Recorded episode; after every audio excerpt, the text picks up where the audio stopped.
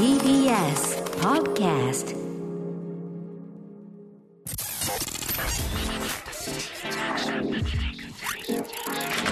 東京 TBS Radio.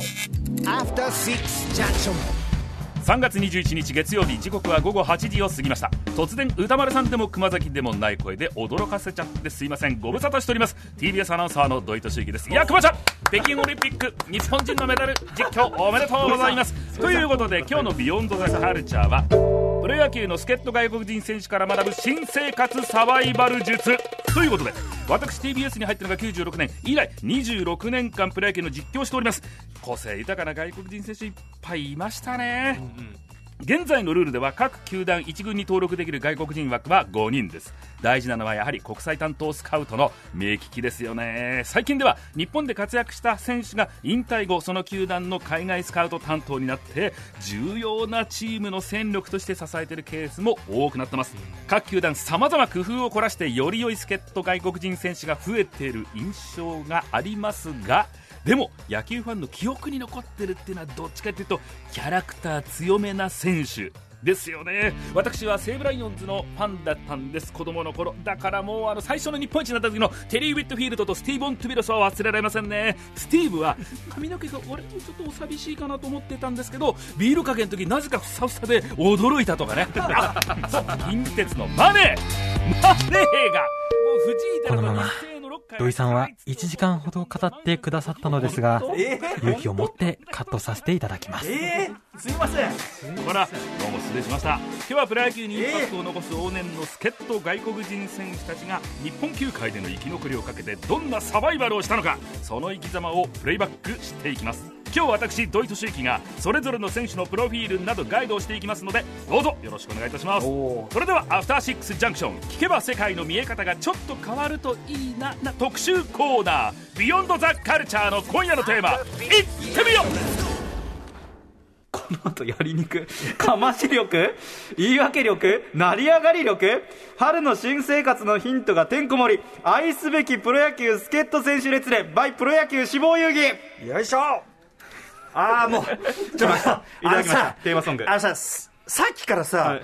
あの、フルスロットルかつ、いやいや。フルスロットルと急カーブみたいなのがもう続いてて、何が何だかもう、情報量多いね、もうね。多すぎますね。さあ、ということで、土井さんありがとうございます。ありがとうございます。1時間語っていただいて、本当に1時間語ったんでじゃあ結構ざっくりカット踏みにじり。あ土井アナウンサーありがとうございます。さあ今日はどんな感じですかね？はい。日本で愛されました助っ人外国人選手の規格外な伝説を紹介してくれるのは今月助っ人ベストヒット50を出版されましたライターのプロ野球志望遊戯こと中溝康隆さんです。半年ぶり8回目の登場ですお久しぶりです。よろしくお願いします。よろしくお願いいたします。ちなみに今後ろに流れているね、もう1音目から ギョッとする六甲おろしなんですが、どなたが歌ってるんですか、これは？これはですね、あの、阪神ヤクルトで活躍しました、オマリー選手の歌ったオマリーバージョンなはい。んだ。これがですね、あの、なんちゅうの？音程とかももうすごいよね。そうですね、これは日本語バージョンだから下手なのかなと思ったら、ん。英語バージョンも同じクオリティなので、もう根本的に歌が下手なんですよ、ね。ね。はい。それをそのまんま打ち出してくるというあたりがやっぱこの凄みですけども、オマリーさん、こんなキャラでしたっけ？そうです。あの野球選手としてはですね、うん。まあ、あの毎年3割を打つぐらいの、はい。すごくいいバッターだったんですけど、うんまあ、ちょっと性格がですね、あの当時の球団社長曰く、やんちゃな小僧がそのまま大人になったような感じだという感じでですね、んうん。あのまあ、自分の友達を新外国人選手として紹介したがるとか、結構ですね、公私混同してた感じですね。はい。普通の友達を。そうなんだ。で、本当にその人で来まして、マジがあの、ディア選手っていう選手なんですけど、あの全く活躍できずに1年で帰っちゃいましたね。ああなるほど、はい。なかなかうまくいかないんだ。そんな感じの、じゃあ、やんちゃっぷりというのがこの歌声にも表れているということなんですかね。はい。はい、ありがとうございます。さあ、ということで、はい黒崎君からね、はいえー改めて、プロ野球志望いいこと、中水さんご紹介お願いします。はい曲が流れましたがあ、おなじみですね。毎度おなじみ原辰徳さんが歌う名曲「どこまでも愛に乗せて」ご紹介しますプロ野球志望遊戯こと中溝康隆さんは1979年埼玉県生まれジャイアンツを愛しコロナ前は年間40試合を超える現地観戦。現在は全試合テレビ観戦を徹底するライター兼デザイナーです。2011年よりブログプロ野球志望遊戯を開始。主な著書は原辰徳に憧れてビッグベイビーズの辰徳30年愛。去年はプロ野球名選手の引退前最後の1年にスポットを当てた一冊。その名も「現役引退」という本を新潮社から出版されました。そしてこの度80年代から90年代の助っ人選手50人をジャンルごとに取り上げた本「助っ人ベストヒット50」をベースボールマガジン社から出版されました。はい、中溝さん、ちなみに今日も素敵な T シャツをお召しですけども、はい、この一日一善とか書いてますよ。これはですね、今、巨人で、あの、クローザーを務めてました、ビエイラ投手っていう、はい。はい、32試合連続無失点という記録を去年作りまして、その時に作られた記念 T シャツですね。これなんで一日一善なんですあかの、あのビエイラあの投手のですね、まあ、座右の銘と言いますか。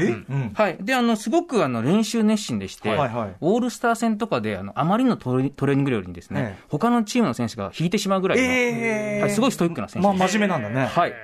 す球がですね、160キロ以上常に投げるので、あの、まあ、球場でスピードガンを見て、あの、観客がめちゃくちゃ盛り上がるっていう。ああ、早えって、そうなんですよ。んんわ、かりやすい投手ですごくね、好きな選手ですね。はいはいはい。一日一善はそれでなんでなの？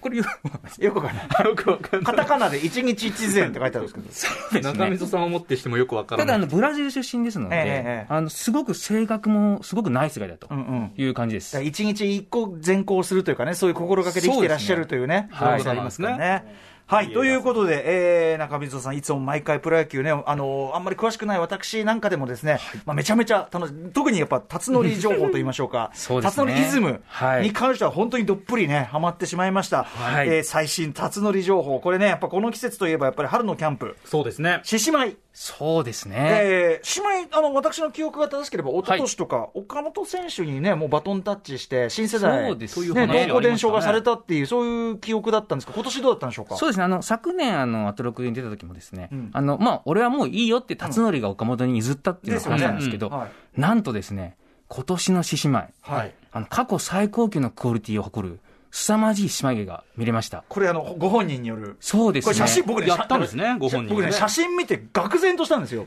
あの、本人が5万円でやってるじゃないですか。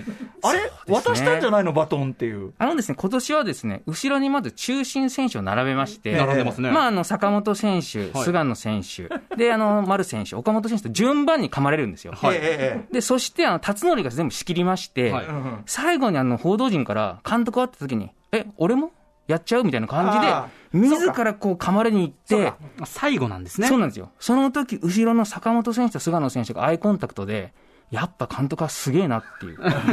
そこまで含めて そうか見てほしいなと。だから若手に一通りやらした上で、え、俺もやるんだ。で、横綱相撲取ったらもう全部持ってっちゃったみたいな。そうですね。だからもう大仁田敦張りにですね、引退したと思ったらすぐ復帰みたいな。確かに。ねうん。そしてやっぱりでも、か正直、あの、格が違うっていうか。いやそうですね。記事的にも一番圧倒的なサイズで載ってますしねこれねだし、顔芸としてもやっぱり覚悟が違うよ、やっぱね。ちょっとやっぱ振り切れ方がレベルが違いますからね。後ろの選手たちが見てるのがこれあのね、あのね何が最高って、絶妙ですねこれ後ろの4人の苦笑っぷりが、もう、ここも込みよね。まあやっぱうちの監督すげえなと。この辰徳のね、姉妹がですね、あのまあ芸術点、表現力、はいそしてストーリー性と、すべてね、あの、今回はクリアしているので、まあ過去最高級じゃないかとファン内では、すごく話話題にいなってますね。やこれ長年やってきた中で出たんだな今年。ぜそうですぜね。ひね、今年の獅子舞、えー見ていただきたい、原監督、2年ぶりでございます。しかしね、オープン戦はちょっと最下位なので、それ全然点数が取れないのがね。そうか、そうか、そうなんですよ。はいはい。そんな中、今日はまあ外国人、いわゆる助っ人選手はい。の話なんですけど、コロナ禍だと来日ってなかなかできないんじゃないですか？そうですね、あのまあ巨人に限らず、あの他の球団もですねなかなかこう新外国人選手が来日できませんでして、であの昨年の巨人は結構苦労しまして、はい。あのまあ、ようやく来日できた選手を急いでこう一軍に上げてしまったら、あのデビュー戦でアキレス腱断裂とかありまして、で今年はですねその反省したようで、あのまあ、アメリカのアリゾナ州に1箇所に集めまして、ミニキャンプしてから、あのそれぞれ来日させるっていう。はい要はあの、そうですね、すごく準備万端で、去年の反省を生かして、あの新学人選手も来日してますねや。っぱりいきなり本番やらせるとそういうふうになっちゃうんだ。そうですね。あこれわからないですねはいうんさあということで、先ほどね、土井さんも今のその外国人選手のね、こうルールというのかな、感じに説明をされてました、改めて熊崎さんお願いします。外国人選手に関して言いますと、現在、1軍登録できるのは、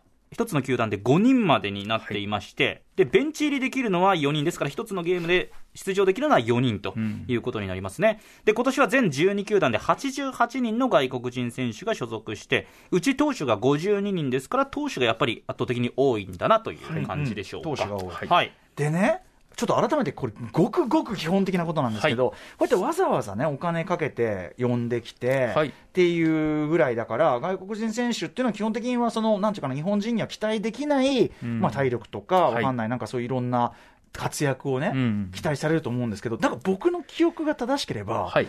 必ずしも確率そんな高くなくない？みたいな。そうですね。この戦略ってその、そんなに、なんていうかな、コストちょっとこれ合ってんのみたいな。うん気がしなくもないんですけど、やっぱりでも、それだけ活躍が期待されてるってことですよね。そうですね。あの、当たるとやっぱりでかいんですよ、ね。当たるとでかいですね。はい。あの、例えば去年の阪神タイガースとかは、あの、まあ、主力の外国人選手がほぼみんな活躍しまして、うんうんまあ、あの、サンズ選手だとか、うんうんマルテ選手だとか、はいで、クローザーにスアレス選手っていう、まあ、各、あの、重要なチームのすごく主力選手として活躍できたできたので、はい。まあ、大体、まあ、2、3人ぐらい活躍したら、そのチームはまあ大体優勝戦線に絡めるかなと、そういう感じですね。へーあーそうなんだ。確かにやっぱりトップ取ろうと思ったらってとこあるわけだ。そうですね、逆にだからきょ去年の巨人とかは、ほぼもう新外国人選手が全滅ででしたので、うんそうなると、あのさすがにこう開幕前のこう戦力のこのシミュレーションがかなり崩れてしまうので、うんうん巨人をもってしても、ギリギリ A クラスがやっとみたいなうんうん。感じでしたとね。なると、でもそうか、じゃあやっぱり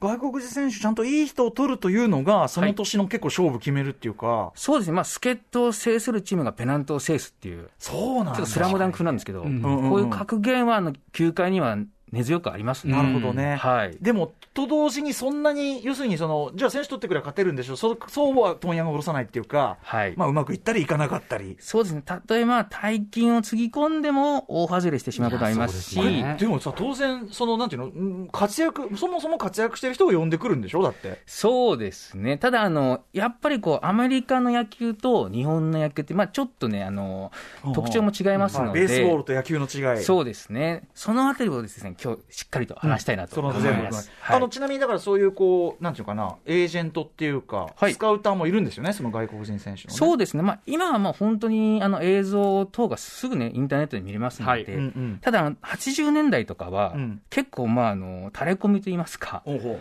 あのすげえやつがいるぞと。怖いな。そうなんですよ。で、あの実際そういう話が来て、あのアメリカに行ってみると、すでに引退していたりとか、あもうやっぱ情報がめちゃくちゃ古くて、そうだよねそうなんですよ。で、まあ、あの、ダイジェストビデオって言って、あの、その選手のいいところばかり集めたビデオが送られてくるんですけど、実際に来てみると、これ5年前のビデオじゃねえかみたいな。今全然違うぞと。あ、はい。面白いなでもそのなんかちょっとなんていうかな怪しい感じも面白いっちゃ面白いね面白さありますねそうですね。だから、昔の若干こうギャンブル性と言いますか、もう来てみないとわからないかも。大きかったですね。そういう意味では今ファンも調べればまあ出てきちゃうは出てきちゃうですもんねそれはねなるほど、ね。あとなんかだからカープとかは結構ただ単に連れてくるだけじゃない試みをされてる。そうですね、あのドミニカにですねカープアカデミーっていう、あのまあ、現地の若い選手を育てて、あの、そこから日本に選手を送り込むということをやってまして、うんうんまあ、あの90年代の初めのぐらいから、うん。あの結構ね、いい選手が来始めてるんですけど、まあ、チェコ投手だとか、ほんあの日本ではあまり勝ちなかったソあのソリアーノ選手っていうね。選手がいまして、なんとあの日本ではあまり活躍しなくても、メジャーリーグに行って、スーパースターになってしまう。んですよ。メジャーの大スターです。じゃあある意味育てたっていうか、そうですね、カープ初みたいな感じですカープね。その時代を彩った選手ですね。うん。じゃあ、そういう、こう、なんていうかな、ある意味それはね、あの、自分のところで育ててるんだから、より間違いもないし、そうですね、まあ、育て育てる助っ人っていう、まあ、新しいジャンルもですね、うん。徐々に90年代ぐらいからでき始めてるんで、うんうん。うん。なんかこう、大物を連れてくるだけじゃないあのロマンといいますか、はいはい。うん、いろんな種類がありますね。はい。はい。といったあたりでね、えーまあ、外国人助っ人選手、じゃあどんな人たちがいたかをね、まあ、伺っていくわけですが、はい、では、まずここでですね、助っ人選手を10倍楽しむためのプロ野球助っ人あるあるがあるということで、中溝さんに伺っていきたいと思います。はい。そうですね、まずですね、あのー日本の攻撃あの景気がすごく良かった頃、はい。まあ、80年代後半から90年代初めにかけて、まあ後にバブルと言われるそうですね、うん。やっぱこの時代って、すごく大物大リーガーが続々と来日してるんですね。やっぱりそうなんだね。そうなんです。で、あまりにもあのジャパンマネーがすごくて、うんうん。当時の大リーグのコミッショナーが、はい。ちょっともう高額の FA 選手獲得するのはやめてくれっていう異例の要望を出すぐらいの、まあ、日本球団がマネーゲームでメジャーに勝てたす唯一のごい時代ですね。今は昔はい。考えられない。はいはい。うん、であの、まあ、87年とか、まあ、あのマイケル・ジャクソンとかマドンナが来日したんですけど、うんうんうん。まあ、プロ野球界ではボブ・ホーナーっていう、うんうんまあ、あの年俸3億円のはい。超大物選手が来日したりとか、うんうん。まあ、あの当時の景気とやっぱりね、選手のクオリティっていうのは、すごく比例してたなっていうのは感じますね。そりゃそうですよね。やっぱはいり本当のトップ選手が呼べちゃうと、うん。まあ、それでいいのかって問題もあるけども。ね。まあ、でも見てる分にはすごくね、あのもうて雑誌でしか見たことない選手はい。が実際に生で見れちゃうんで、確かに。すごくいい時代でしたよね。うんうんそれがバブル期と。はい。そして、えー、助っ人選手あるある。はい、えっとですね、小瀬谷監督のもとにはずんどこ助っ人集まります。ずんどこ助っ人。あそはい、例えばですね、あのロッテで指揮を執った金田正一監督、まあ、カネヤンですね、はい。カネヤンカネヤンのもとにですね、マイク・ディアズ選手っていうですね、まあ、あの全米腕相撲のチャンピオンっていう、まあ、全然野球に関係ないんですけど、そうだよね、かなり腕っぷし自慢の助っ人がいたりとか、うん。まあ、でもその選手も3割30本クリアしたりすごい。すごくいい選手でした。うん。とか、まあ、まあ、長嶋巨人ですね、やっぱり。うんうん。長嶋監督のもとには、まあ、本当にもう、1年しかいないんですけど、もうネタの宝庫っていう、もう個性派のまあグラッテン選手とか、あのまあ、スキンヘッドの古藤選手とか、まあ今日これから紹介する、まあ、ガルベス選手とか、ガルベスははい。まあ、あの野球ファンでしたら、もう名前聞いただけで、パって顔が思い浮かぶぐらいの個性派選手が集まってますね。記録記録より記憶タイプ。そうですね、やっぱり監督が強烈だと、なぜか個性がある強烈なキャラの助っ人も集まりがちっていう。やっぱ選んでんですかね監督もねそうですね。ね、まああのそこら辺はですね、まあ、やっぱりなんか方程式がありましてですね、あのまあ、監督のその強烈な、例えば今年言ったらあの新庄監督、はい。日ハムの助っ人としてはすごく注目してほしいなっていうのはありますね。確かに個性があったのね、それはね。そうですね。はい。さあということでそして、えー、助っ人選手あるあるもう一個なんでしょはい、日本野球舐めたら痛い目に遭いがち。ううんなめたらあかん、うん。これはですね、やっぱりどうしてもこう実績のある選手ほど、こうやっぱ日本野球を下に見がちです。メジャー実績あのまあ下げると。来た瞬間からこうもう俺は自分のバッティングしかしないよとか、はい。まあ、あのメジャー流の練習をしたいから、まあ、あの チームの全体練習に出ないよとか、うんうんうん。まあ、結構わがまま放題の選手が多いんですけど、えやっぱこういう選手に限って途中で怪我したりとか、はいはい。あのまあホームヒックにかかっちゃったりとか、うんうんあのまあ、どうしてもこう日本の野球に馴染もうとしないと、はい。まああのまあ、日本野球に舐めた選手はこう痛みに合ってるなっていうのは感じあますね。あまあね、うん。それ悲しいかなありがちなことなんですよね。これね。そうですね、逆に言えばでもそうあのちゃんと真面目にやって、はい。大活躍という方もいっぱいいるわけですもんね。そうですね、まあ、あのどうしてもこう年俸を多くもらってると、どうしてもこう日本の他の選手とこう壁ができがちになっちゃうので、そうだよね。そりゃもうね会社でもあいつだけもらってんじゃんってなっちゃうと、どうしても壁ができるので、うんうんうんまあ、この辺のあの日本人との付き合い方も難しいなって感じますよなるほ日ね。本人チーム側もどうなんか接していいか分かんないところもあるだろうしうな。んそうなるほどですね。そういうあたりが課題になりがちはいということですね。はい、はいということで、キャラクター強めの愛すべき助っ人外国人選手、彼らの規格外な伝説を紹介しながら、今日はですね、新生活アドバイザーとして中溝さんに、そこからうまい世渡りの仕方ですとか、これをやっちゃ失敗しますよという落とし穴を教えていただきたいと思います。でも確かに春に、その今までにいなかった場所に、まあ、連れてこられて、ねはい。デビューっていうかね、あの実力を発揮しなさいっていう人いっぱいいるわけだから、フレッシュマンは。そうですね。ここにその助っ人選手のはい。ありさまというのが役に立つのか.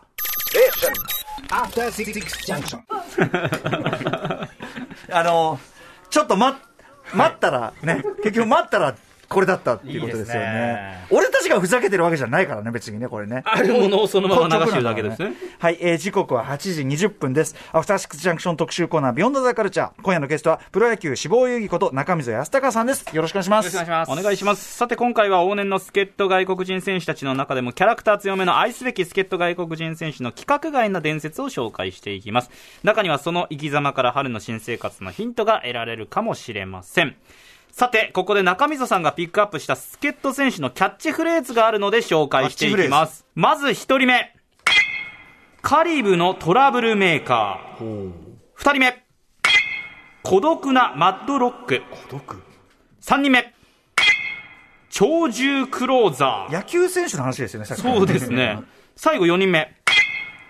小錦ショルダー。野球選手の話ですよね。全員野球選手。のかキャッチフレーズなの？ほう。ということで、これ、4人のキャッチフレーズ。これは、え、当時から呼ばれてたキャッチフレーズなんですか？そうですね、まあ、当時あの、いろんなあのニックネームがあったんですけど、うんまあ、あの当時の選手ってすごくこうキャラクター化されてまして、はいなんかそれをこうファンもマスクも楽しんでたみたいなところあプロレスりましたのでラーとかもね。そうですねキャッチフレーズついてやったりしましたけど。はいうん。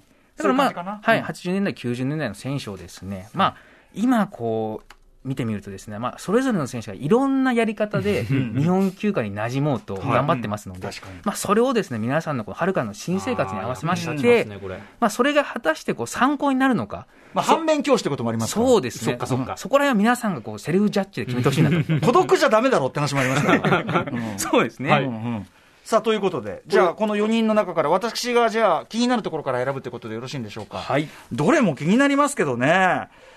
今、孤独なって言いましたけど、孤独なマッドドッグ。だってさ、孤独なのはさ、ん。呼んだ側のせいもあんじゃん。だとしたら。まあそうですね、向こうは一人で来て。かといってさ、マッドも困るよな、みたいなうん。感じで。どうんですか？まずは孤独なマッドドッグ、どなたでしょうね、伺っていいですか？孤独なマッドドッグ。ビル・マドロック。1951年アメリカ生まれ。メジャー生活15年4回の首位打者に輝いたベテラン名打者。現役晩年の88年36歳で来日を決意。ロッテオリオンズへ球団史上最高の推定年俸1億3650万円で電撃入団します、メジャー通算2008安打の大記録にポスト落合を期待してロッテも大金を投じますが史上最強助っ人のはずだったマドロックは突如打撃が不振その理由は日本でのホームシックわずか1年で帰国となりましたなるほど。孤独なマッドドッグことビル・マドロックさん。はい、はい。えーまず、この方、先ほどね、その史上最高、当時のきかってことかな、球団史上最高のロッテ、えー推定年俸1億3650、こんだけかけて取った。そうですね。まあ、あの、しメジャーリーグで首位打者4回の、これまあ凄まじいですよね。間違いなく。まあ、い向こうでも一流打者ですよね。すごい人。うんまあ、ただその選手がですね、まあ、当時、まあ、もう36歳になってまして、まあ、あの、足腰が結構衰えてまして、まあ、はい DH 制も、まあ、守備ができないとはいいうことで、まあ、もうメジャーじゃ高い年俸がちょっと望めないなと。いうことで、本人からはい、俺は日本でやりたいとへーいう感じで、ロッテに決まったんですね。あ、そうなんだ。じゃあ、はい一応最初は本人もモチベーションあったんですね。そうですね。うんあの、まあ、当時やっぱりですね、日本に行ったら稼げるというのがもうアメリカ球界でも定確かに。着してました。時代的にさっき言18年だから。ったまさにさっきのバブル期そうですね。の有名リーグ大リーガー、88年ですね。ねはい。来るという時期のまさにど真ん中と言ってもいいぐらい、はい。そうですね。さあそしてでもえーとまあ、孤独なマッドドッグなんてフレーズついちゃいましたけど、そうですね。まあ、マドロックがですね、まあ、あの、来た当初はですね、すごく威勢が良くてですね、うん。まあ、俺がロッテを優勝させてやるといはい。いうぐらいの感じですね。もう実績もある。し。ええ。で、まあ、日本球界を結構舐めがちでですね、まあ打率4割いけちゃうよとか。4割。まあ、川崎球場、まあ、当時の本拠地ですね、はい。川崎狭いんで、うん。ホームランもバンバン打てちゃうよとか、うんうんうん。まあ、あの結構吹いてたんですね、いきなり。はいはいで、あの前年ヤクルトにいたボブ・ホーナー選手って先ほど話しました、うんはいはい。選手にすごく対抗意識を燃やしてまして、はいはい。ホーナーがいたヤクルトが4位だったら、俺はそれよりもさらにロッテを上に押し上げると。いう、もうめちゃくちゃこう、俺はもう救世主とやってきたんだよっていうぐらいの始まりだったんです。まあでも、はい。その期待される役割が実際そうだし、頼もしいとも言えるよね、あのその時点ではね、そうですね。そう言ってくれてるとね、で、あの、まあ、球団もですね、もう、あの、1000万円ぐらいの予算を投入してですね、はい。あの、川崎球場にマドロックルームを作ろうというお計画がありまして、すごい。まあ、知財はまあ300万ぐらいだったんですけども、大体日本人選手8人から10人分ぐらいのええ。広さのマドロックルームを作ってしまった。んですすごい扱い。はい。王様、うん、あの、っていうのも当時のですね、あの、メジャーリーガーでがですね、よく日本に来ると、ロッカールームが汚いと、なるほど。結構文句言いがちでしたので、まあ、ロッテは先手を打って、はいはい。まあ、要はその会社を挙げてマドロックを迎え入れたとうんうんいう感じでした。はい。でしかしうん。当初はですね、すごくまあ、調子はまあ、良かったんですけども、うん実際実戦が始まってしまうとですね、はいはいオープン戦でも打てずに、え、オープン戦でもダメ？そうなんですよ。でもダメだった。で、あの、まあ、ペナントレース始まっても全く打てずに、ありゃしまいにはこう、あの、当時の週刊ベースボールのですね、インタビューに受けてる、受けてるんですけども、まあ、あの、やっぱりこう、家族と一緒に住めるのが辛いんだと。ああいきなりこう、涙をにじませるぐらいのホームシックにかかってしまいまして。うんうんうんあ、そう、いきなり泣き。うん。そうなんです。で、そうなってしまうともう野球どころじゃないって言いますか。よね。そうだけど、そうなんですよ。分かってたことっちゃ分かってただまあ、球場に来ると本人はまだ強気にして崩さずに、ええ俺の、俺は俺のやり方でやるから、日本式の練習はしないよ、みたいな感じで、まあ、あの、打撃をこう、なんかこう、日本式に調整するわけでもなく、なんかずっと低空飛行がついてしまいまして、はい当時の状況がですね、まあ、あの、巨人にいたウォーレン・クロマティ選手の著書、はい。さらば侍野球にこんな一文があります。えーマドロックは日本に恐怖感を抱いている。試合が終わるとマンションに直行し、コックにステーキを焼かせて食べ、ビデオのスイッチを入れて一晩中映画を見ている。大抵テレビの前でうたた寝をしてしまう。2割3分しか打てなければ辛さもひとしおだろう。みたいな感じでですね。心どんどん閉ざしちゃってるっていうかそうですね。まあ、あの、部屋に閉じこまって、もうずっとビデオを見てやり過ごすみたいな。で、このマドロックが唯一すごくいい笑顔を見せたのが、はいあの、NHK のですね、メジャーリーグ特集でスタジオに呼ばれた時に、はいメジャー時代の思い出を語った時は唯一こう笑顔を見せた時だった。まあ一番調子いい過去の映時ですもんね。像はありますもんね。だからですね、もう、基本的にもうマドロックはもう結局1年で終わってしまいまして、うんうんまあ成績的にももう2割6分3厘、えーホームラン19本というですね、うんうん。まあ年俸には全く見合わない成そうですね。績で、まあ帰ってしまったと。はいう感じです。まあ、あの、当時の監督ですね、有藤監督とも全くうまくいかず、あ。あの、有藤さんも結構辛辣な、あの。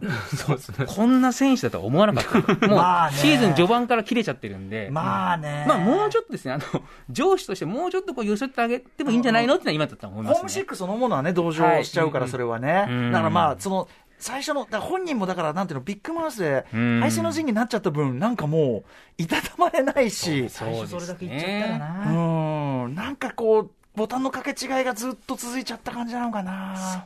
なんか誰も、誰も得しなかった感がなんか、あれだね、悲しいね、なんかちょっとね。でも結構まあベテランだったので、うん。何かをこう一気に変えるっていうのは難しくて。まあそうですね。うん。そりゃそうだよね。そうですね。なるほど、ビル・マドロック、孤独のマッドドッグなんて言われちゃって、結果残せなかったと。そうです。まあ、このマドロックから何を学べるかというとですね、まあ、あの、あ例えば新しい会社に移った時とかですね、はいどうしてもこう、前の環境と比べてちょっと馬鹿にしがちというあか。若干こう、かましがちじゃないですか、人間って。俺はこうだったから。そうですね。うんだからそれあんまりこう、舐められまいとかましちゃうと、確かに。後々しんどくなりますよと、うんうんいうのは皆さんにちょっとね頭に置いといてほしいんですそりゃそうだよね。転職とかそういうのにしかもそのなりがちだって言いますよ実ね。績あってきてる分ね、うんオーラついていくと、やっぱりそこは、ね。いや、めちゃくちゃ実社会に参考になる話じゃないですか。本当にそうだね、これ。本当に。で、あいつだけ高い給料もらってるよって言われちゃうんで、そうですよねもしかしたらあだ名がマドロックになっちゃうかもしれない。はい。いや、これはでも本当にそうだ。ちょっと学びましょう、マドロックからね。続いての、じゃあね、人ね、私が選ぶんですね。はい。うーんと、じゃあ、これにしようかな。鳥獣ってどういうこと？鳥獣クローザー？鳥獣ってだってもうウルトラマンエースよ、それ。うん。鳥獣クローザー、どなたなんでしょうか？鳥獣クローザー。アニマルレスリー。1958年アメリカ生まれ。86年に来日すると2メートルの長身とマウンド上の派手なパフォーマンスで一躍阪急ブレーブスのスター選手になります1年目から抑えを任されオールスターにも出場。マウンドで派手に雄たけびを上げたりオフにはレコード「チャンピオンアニマル」をリリースしたりするなど規格外のパフォーマンスでファンを魅了します。阪急で2年プレーし引退。そのまま日本に残ったアニマルはタレントとして活動しバラエティ番組「風雲竹市場」や CM に出演しお茶の間の人気者となりましたなるほど。アニマルレスリー、鳥獣クローザーというさことで。っきと全然違うよ。だいぶ、逆にめっちゃ馴染んだ側ってことですね。そうですねはいうん。まあ、この選手がですね、アニマルレスリーさん。えーまあ、87年に阪急ブレーブスに入団しまして、まあ、当時ですね、まあ、27歳でした。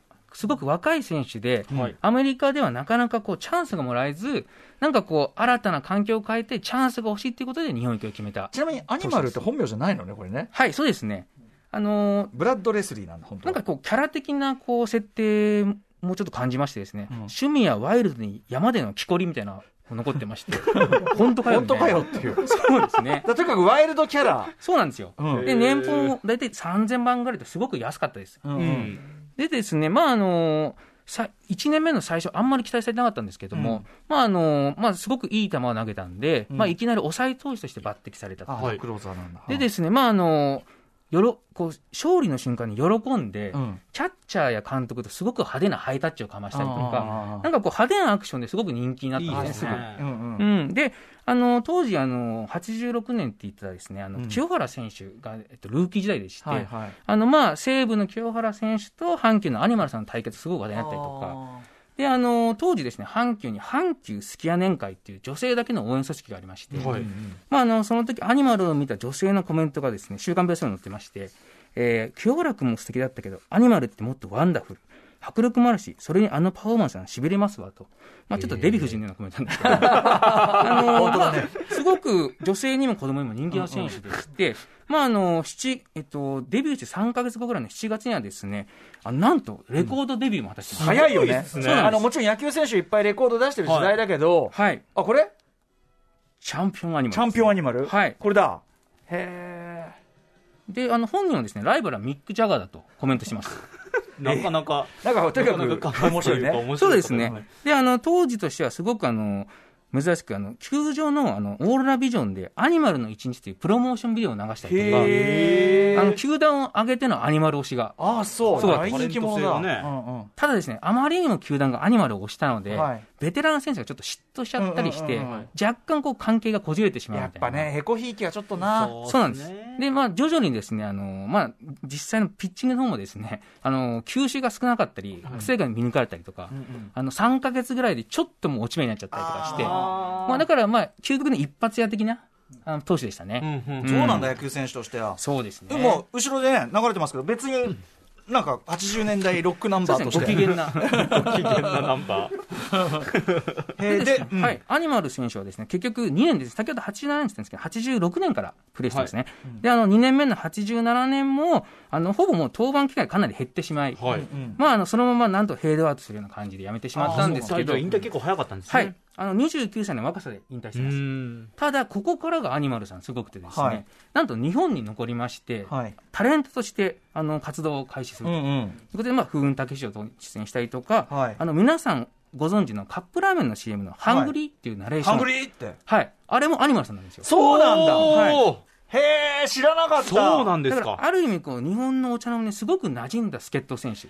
究極はい、うんアニマル選手でしたね。なるほどね。はい。ああ、そう。だから、まあ、さっきのね、あの、マドロックさんと本当に対照的に、完全に日本に馴染んで、そうですねしかも実力、なんていうかな、実力を超えた存在感ブレイク感感ですよね。ね、うんすごい。はいはいだ。からまあこのアニマル選手から何を学べるかと言いますとですね、はいまああの新しい環境にいたらですね、まあすかさずに自らどんどん飛び込んでいこうと。確かに。でまあ、例えば上司の胸をどついたりとか、まあいろいろなやり方があると思うので、まあ皆さんもぜひこうね、あの、上司の胸をどつく。そんなことやってたんですか？アニマルレスリーはそういうことするの？そうですね、あの上田監督の胸をどついて、や大体全治1ヶ月ぐらいの怪我を負わせたんじゃないか それだから、いい、いいやつね。あの、そうですね喧嘩売ってんじゃなくて、愛されてるんですよねこうなんかこう、喜びの表現で、こう一緒にこうどつき合うみたいな。でもその結果、全治。そうですね。だからまあ、ちょっとね、その距離を踏み違えるとなかなか問題になるので、ちょっと皆様気をつけなが距離ら、感というのはアニマルから学んでほしいなと。うんそうか、懐に飛び込むのもね、ちょっとね、力加減がいるけどもというね。はい。いや、でも、いや、あの、対照的で非常にいいです。ですねこの順番良かったね。そうですね結果的にね。わかりました。えー、ということで、アニマルから学べ。そしてじゃあ行きますね。続いて。じゃあね、やっぱ、トラブルメーカーは困るよね。トラブルはあんまり起こさない方がいい。カリブのトラブルメーカー行ってみましょうか。どなたでしょうか？カリブのトラブルメーカーバルビーノ・ガルベス1964年ドミニカ共和国生まれ96年春のキャンプで巨人にテスト入団1年目から16勝し最多勝に輝いたガルベスが長島巨人の優勝。メイクドラマに貢献します。先発ローテーションの中心を担い5年間で通算43勝を記録したタフネス・ウアンは打撃も光り通算10本のホームランを記録。中には場外ホームランも決め当時の主軸松井秀喜が脱帽するなどパワフルな打撃でも話題になりました。しかし98年7月の甲子園で勃発したガルベスの乱。苛立ちを爆発させた行動が物議を醸す結果となりました。おおなんか、はい。不穏だわ、そうですね。めちゃめちゃ活躍もしてるし、はい。トラブルもでかいって感じね。そうですね。うんこれがですね、まあ、ガルベス投手、あの、もともとですね、台湾球界でプレーしてまして、はい。最初あの96年の宮崎キャンプの巨人のキャンプにですね、テスト入団してるんですけども、当初はですね、全く注目されずに来たんですけど、いざこうブルペンで投げると、はい。あいつ何なんだと。すごいボールを投げてまして、当時の巨人の長嶋監督はですね、はい。こうマスコミにはこう平成を装って、まあ、すごくいいピッチャーですねみたいな感じだったんですけど、チーム関係者には、あいつすげえよと、なんてやつだと、興奮して電話をかけるぐらいのすごさでした。であのガルベス本人もですね当初はまあ数日のテストだと思ったらしくて、あまりこう荷物持ってきてなかったんですね、日本に。はい。そしたら、まああのまあ、カリブ出身ですので、あの釣りがしたいといえば、まあ、ミスターがもう釣り竿ぐらい何本でも用意します。よと、であの下着がないといえば、パンツぐらい何枚でも買ってあげますよみたいな、もうミスターのテンションがすごい上がっちゃうぐらいの、そんなすごいですね。そうですね、ピッチャーでしたね。なるほど、ミスターがまずは見初めたと。そうです、あのもう1年目からですね16勝で最多勝取ってますので、すごいね。あのまあ、当時、斎藤正樹投手とガルベス投手の日本柱で、巨人は優勝してます、96年に。うんうん、これは本当に役に立った。はい。そうですね。で、あの、まあ、すごくタフな投手で、まあ、完投数もすごく多くて、はいまあ、打ってはもうすごい飛距離を誇ってるバッティングで打てしたので。るってすごい、二刀流よ、まさに。そうなんですよ。うん早すぎた二刀流みたいな感じですね。そうですねうんで、まあ、あの、ただその一面ですね、すごく短気な面もありまして、例えば、あの、記者の方をですね、あの、球場のトイレに呼んで、えちょっとあの、なんだあの記事はって怒ってみたりとか。え。マジかはい。なかなかこう、すごくこう、陽気かと思えば、すいきなり切れたりするので、ああちょっとあの、周囲も、あの、あいつどうなってんだろうなっていうぐらいの選手だったんですね。そうなんだ。ちょはいっとそれがやっぱりだから火薬庫というか、うんそうなんです。優秀なだけにこれ厄介だな。でですね、まあ、あの、ガルベスの乱っていうのはですね、はい。まあ、98年の7月31日、まあ、あの、甲子園での阪神巨人戦ですね。こちらの試合でですね、まあ、あの、序盤からですね、あの、審判の判定にすごく不満そうなうん。感じをマウンド上で出したガルベス投手がですね、あの、6回にですね、あの、まあ、ホームランを浴びて、まあ、ノックアウトされちゃうんですね。うんうん。まあ、ここまではまあよくある光景なんですけど、はい。なんかここでちょっとマウンド上でブチ切れまして、はい。まあ、あの、こうなんかスペイン語で何やらこうまくし立ててるんですけど、まあ、うんうん。ここ一旦は、あの、長嶋監督とかチームメイトになだめられて下がるんですけど、え一旦下がったと見せかけて、今度はあの、ベンチ前でですね、はい。なんとボールを審判に投げつけてしまうという。これさ、ちょっとさ、その、プロ野球、その、しかもそんなすごい投手のはい。球って殺人的じゃない、ある意味。そうですね。だから、まあ、幸いにも直撃しなかったんですけど、ええ。もし当たったらもう本当、もっと大問題になったっていう。うんうんいや、でももう、感じですね。なんていうか、まあ、とんでもない暴力行為ですよね。そうです。まあ、当時もう前代未聞の、そうですよね本当行為だったので、うんうんまあ、かなり重い、あの、せあの罰金4000万円とも言われてまして、まあでも、でも本当に刑事罰でもおかしくないようなそうですね、あ話だもんね。の、もちろん残り試合はもうそのシーズン全試合出場停止ですね。うんうんっていうぐらいのまあ厳しい処分がもうあの下されてしまったんですけども、まあ、実質もその時点でちょっとガルベスの日本でのキャリアはもうかかなり下り坂になっちゃいましたね。これ一度会っちゃうとね。確かに。うん、であのイメージとしては、まあ、あのそこで終わってしまったイメージも強いんですけど、実は99年、2000年ってまだ投げてまして、うんうんうんでも最後はやっぱりこう球団とこう揉めて帰ってしまうみたいな感なんかじでした残ね。念ね。だってこれだけすごい選手うで、ん巨人にとっての貢献度も高かったそうですね、まあ、あのすごくそのキャラクターは人気でして、例えばあの日本酪農乳業協会の CM でも出演してまして、あはあ。のカルシウム不足していませんかと、うん。あの自分はぶち切れてもこうコメント言うっていう、なかなかね、あのどうなんだと。どうなんでしょう。だから、まあその身をもってね、カルシウム不足はこうなるぞというね。そういうことだったのか。とか。ただ、切れやすいと思いきや、例えばあの同僚であの同じあの出身のあのマルティニスっていう選手がいたんですけど、マルちゃんですね。あのマルマルちゃんの部屋によく行って、うんマルちゃんのご飯をよく作ってあげたと。へで、あのガルベスがあの首で帰っちゃった時は、ガルベスは兄貴の存在だった。いつもどんな遅よりでも食事を作ってくれたんだとーいうコメントも残ってるので、まあ、果たしてどれが本当のガルベスなのかよくわかんないですけど、まあ、でもすごくこう語りがいがあるというか、本当に魅力的な助っ人投手でしたね。はい、はい、そんなガルベスから学ぶべきことなんでしょうか？そうですね、まあ、あの新しい環境に行くとですね、はい。どうしてもこう今までと違うジャッジされがちなんですけど、例えばまあ上司がよく評価してくれないとか、はいはい。いろいろあると思うんですけど、まあ、そこで切れて、まあ、例えばパソコンを投げつけたりとか、ちょっとそういうのやめてほしいなと。確かに、まあ。あの要するに取り返しがつかないキレってありますよね。そうですね、まあ、切れ方も間違っちゃいけませんと。うん、小切れはあるかもしれないけども。そうですね、うん、ここはですねちょっとガルベスから学んで、なんかこれ以降、僕もですね、あまりこう、ぶち切れないようにはしてますね。やっぱガルベスあ見て。学んでるんですね、そうですね。ガルベスから。当時、やっぱそのぐらい衝撃でした。いや、このガルベスの事件の後、長嶋監督が坊主になっちゃうぐらいのすごいよね、取って、ミスターまで、そうなんです。うん、あの国民的スターが坊主になっちゃうぐらいのあの影響力があったんですね。なかなかの事件だもんね、そうですね。まあ、それがまあガルベスの乱という。なるほど。これですね、あの、ちょっと画像を検索していただきますと、うん。あの、ガルベスがボール投げつける横でですね、ダンカン選手っていう同僚のスケート選手がですね、はいはい。こいつマジかっていう顔で見てるので、それも含めてちょっと確認してほしいな。マジカの顔が、そうですね。ダンカン選手の間近の顔。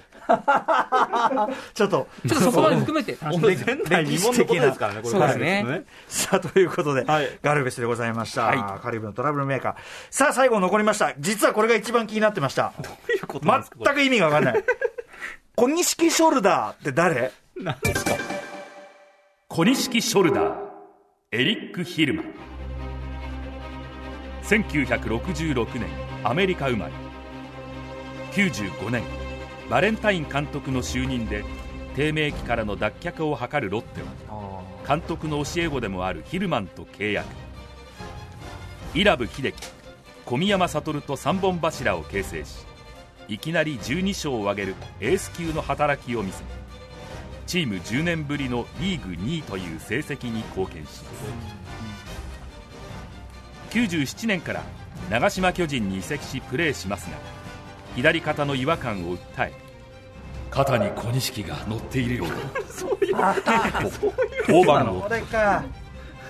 2シーズンでわずか6イニングしか投げられず98年途中に退団となりましたはい、ということでうん、小錦ショルダーってどういうことかと思ったら、ご自身の、はい。まあ、なんていうか、珍言と言いましょうか、だっそうですね。たんですね、小錦が乗っている。はい、ということで、エリック・ヒルマンさん。はい。うん。まあ、ヒルマン投手がですね、あの、来日ですね、95年に、はい。あの、この年、ロッテがボビー・バレンタイン監督っていう、あの、メジャーでも結構有名な監督をですね、呼びまして、その時に、あの、一緒に来たのがヒルマン投手でした。で、あの、もう1年目からいきなり12勝かあの上げて活躍したりとかしてたんですけど、はい。当時のロッテがちょっとあの、いろいろと球団が揉めてまして、ええ。まあ、ヒルマン自体も2年間プレーして、あの、いや、俺ちょっともう、このチームではプレーしたくないよ、みたいな感じで、あの、移籍先に選んだのが、まあ、高い年俸を出して、ね年俸に 2, 億5000万出してくれた、長島巨人に行ったんですね。はい。ただですね、この時にですね、あの、まあ、あの、背番号は、えー、最終的に42番なんですけど、当初ですね、15勝の期待を込めて105番とかを希望したりとか、ちょっとあの、変わった感じの言動がええ出てまして、ええ。えで、あの、ただミスターはですね、あの、すごくご機嫌に、うん。まあ15勝を目標で言ってますが、そのくらい勝ってくれば、御の字、協力ピッチングスタッフ、ムフフ？っていうね、まあミスターらしいコメントを出してます。期待はしてますよね、これね。なんだかよくわかんないけど。うん。ただですね、あの、当時の巨人は、助っ人投手がね、先ほどのガルベス投手がいたんですね。あ、ガルベスだあそうかそうか時代的にはそうここでですね。ですね、ガルベス対ヒルマンの構想が勃発してしまいましてですね、あんまり仲よろしくない。そうなんです。当時のですね、あの、週刊宝石でですね、こんな記事が出てまして、まあ、あの、あの、ヒルマン対サントス対ガルベスっていう、まあ、あの、当時ですね、あの、サントス、ルイス・サントスっていう選手が、あの、はい。三塁手がいたんですけど、まあ、すごく守備が下手で、あまあ、あの、ヒルマン選手がそれに対して文句を言ったと。で、ベンチ裏で二人が揉めてたら、通りかかったガルベス選手がなぜか参戦してきて、はい。あの、三人で特命の喧嘩をしてしまったっていう。そそれがちょっと週刊誌に書かれてしまったんですけど、まああの当初はですね、まあ、ある程度投げてたんですけど、やっぱりどうしても肩が痛いと、左肩が痛いということで、まあ、あの登板予定とかもどんどんドタキャンを繰り返してですね、そんなことできるんだ。うん。まああのまあ、新人投手は日本人投手はなかなかできないんですけど、まあ、ヒルマン投手はもう、あの投げたくない病って言われちゃうぐらいに投げられず、まああの当時ですねあの、ヒルマン選手への期待はすごく高かったんだけど、同時にあの巨人に入ったら、わがままな性格が出ちゃうんじゃないかとも言われてたんです。その心配されてたんだはい。ね。でですね、まあ、ほぼ1年目は投げられず、これさ、だって違和感があるなら、そのはい。治療が必要なら治療になったりするとかさ、うね、んただ休むんじゃ、そうですね、まあ、あの後々問題になるのが、はい。ちょっとあの巨人のチームドクターの診断が、はい、あのちゃんと見てないんじゃないかと。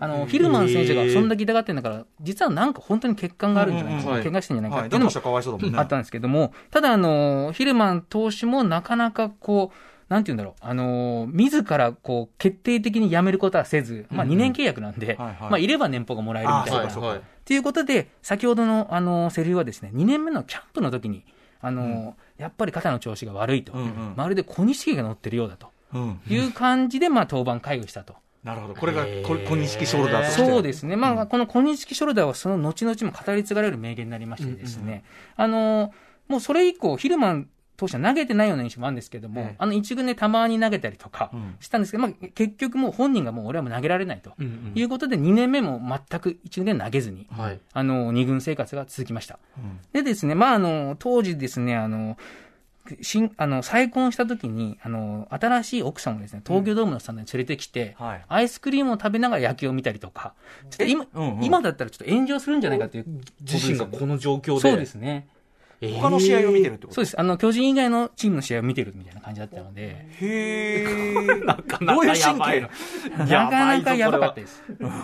でですね、ただ、あの、もう2年目のですね、あの、開幕の、もうそほぼ直後ぐらいもうクビになってるんですけども、あくびになるよね。さあ、この時にですね、あの、週刊、週刊現代がですね、あの、ヒルマンを直撃しまして、はいこの時あの、日光にこう観光中でした、ヒルマンは。日光。はい。あの、まあ、要は日本生活の思い出作りみたいな感じですね。で、あの、その時に直接されたコメントがですね、肩はまだ痛みがあるかと聞かれて、うん。それは痛いよ。まだ左肩の上に小錦が乗っかっている。いや、今はあけぼのぐらいかなと。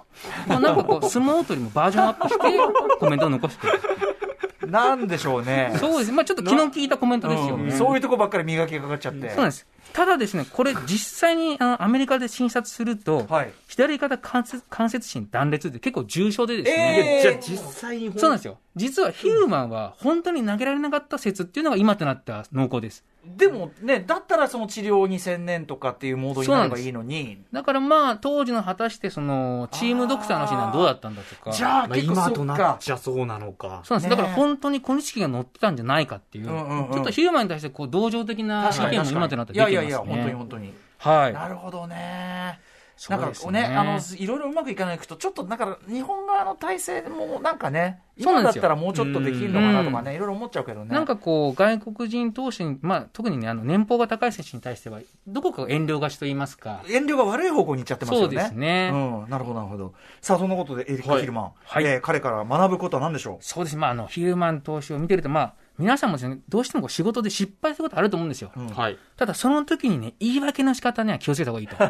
例えば、寝坊し、なんで寝坊したんだと言われて、布団に小錦が乗ってましたとか言っちゃうと、もうその瞬間にもうあだ名がヒルマンですよ、会社の。まあまあまあ。だからまあ皆さんもこうエクスキューズの仕方は気をつけて、はいまあ、悪い時はもう素直に謝ってしまうと、うん。いうことをヒルマン投手から学べます。あとあれですね、セカンドオピニオンですね、やっぱね。そうですね。これは結構リアルな話、あの、ヒルマン選手ももうちょっとあの、いいドクターに見てもらったら、はいもしかしたら、その後活躍できたできたかもしれないので、ね本当ですよねそうですよね。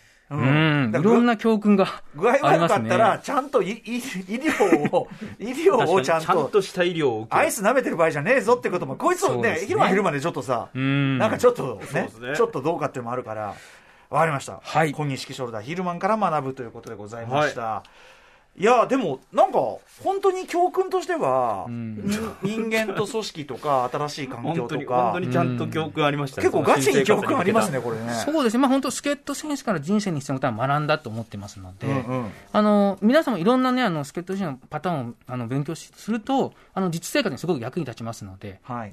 春の新生活にぜひ出していただきたいなと。ああと逆に、その外国人のいろんな方とかがさ、まあ、はい。日本にもそういう方いるじゃないですか、あの働いてる方、そういう方を職場に迎えるにあたっての時の確かに。そのギャップというかな、向こうは向こうで、それはホームシックにもそれは当然なるしとか、習慣の違いからいろんなこう心の壁できがちだけど、確かに。やっぱまどろっこみたいな、さしてはいけないというね。ね。孤独にさしちゃったのもこっちの責任もあるから、やっぱりそれはね、うん。みたいな、そういう、だから迎える側の勉強にもなるかもしれない。そうですね。うんはい、といったあたりで、こんなエピソードが数々載っている本でございます。はい。じゃあ、これ私からちょっとご紹介させてもらいますね。中溝康隆さんによります、プロ野球助っ人ベストヒット 50。こちら、ベースボールマガジン社から、税別1600円で発売中です。オマリーのこれで入ってこないのよ、ええ情報が。一応読ませていただきますと、今日紹介した方以外にも、クロマティやデストラーデ、各体現からラミレスまで懐かしさ満載のラインナップとなっております。で、もう一つです。中溝さんがですね、来月もう一冊新刊発売されます。すごいこちら90年代から2000年代前半の平成プロ野球を振り返る、プロ野球新世紀末ブルースということで、私、熊崎ですね、なんと、解説に書かせていただきました。ありがとうございます。これすごいいや、これ、めご指名いただいて。そうですね、やっぱりこうあの平成プロ野球をですねファンの立場と現場で両方で見た熊崎さんのですねあの視点がどうしても欲しかったのであの依頼させていただきました。あいやありがとうございますすごい。大大丈夫でした？はい、あのもう実際に読ませていただいたんですけども、あのもう長嶋さん風に言うと、もう左側の金玉が跳ねるような文章でして、素晴らしかったです。これ最高の褒め言葉とそうですね。はい。ありがといや、よかったね。う。なんかもう書いて、提出をして、もうどうにもならない状況になってからが、なんか緊張してきました、なんか。あの、意外にどこの球団でファンだとか知らなかったので、あー確かに。すごく意外な感じでしたね。はい。確かに、熊崎君のそういう我々も知らないパーソナリティも知るかもしれない。書いてるときは本当に楽しく書かせていただきました。ありがとうございます。こちらこそ。プロ野球新世紀末ブルース、こちら、ちくま文庫から4月11日、税別840円、熊崎和人さんの解説付きで発売されます。これも絶対読みたい。はい。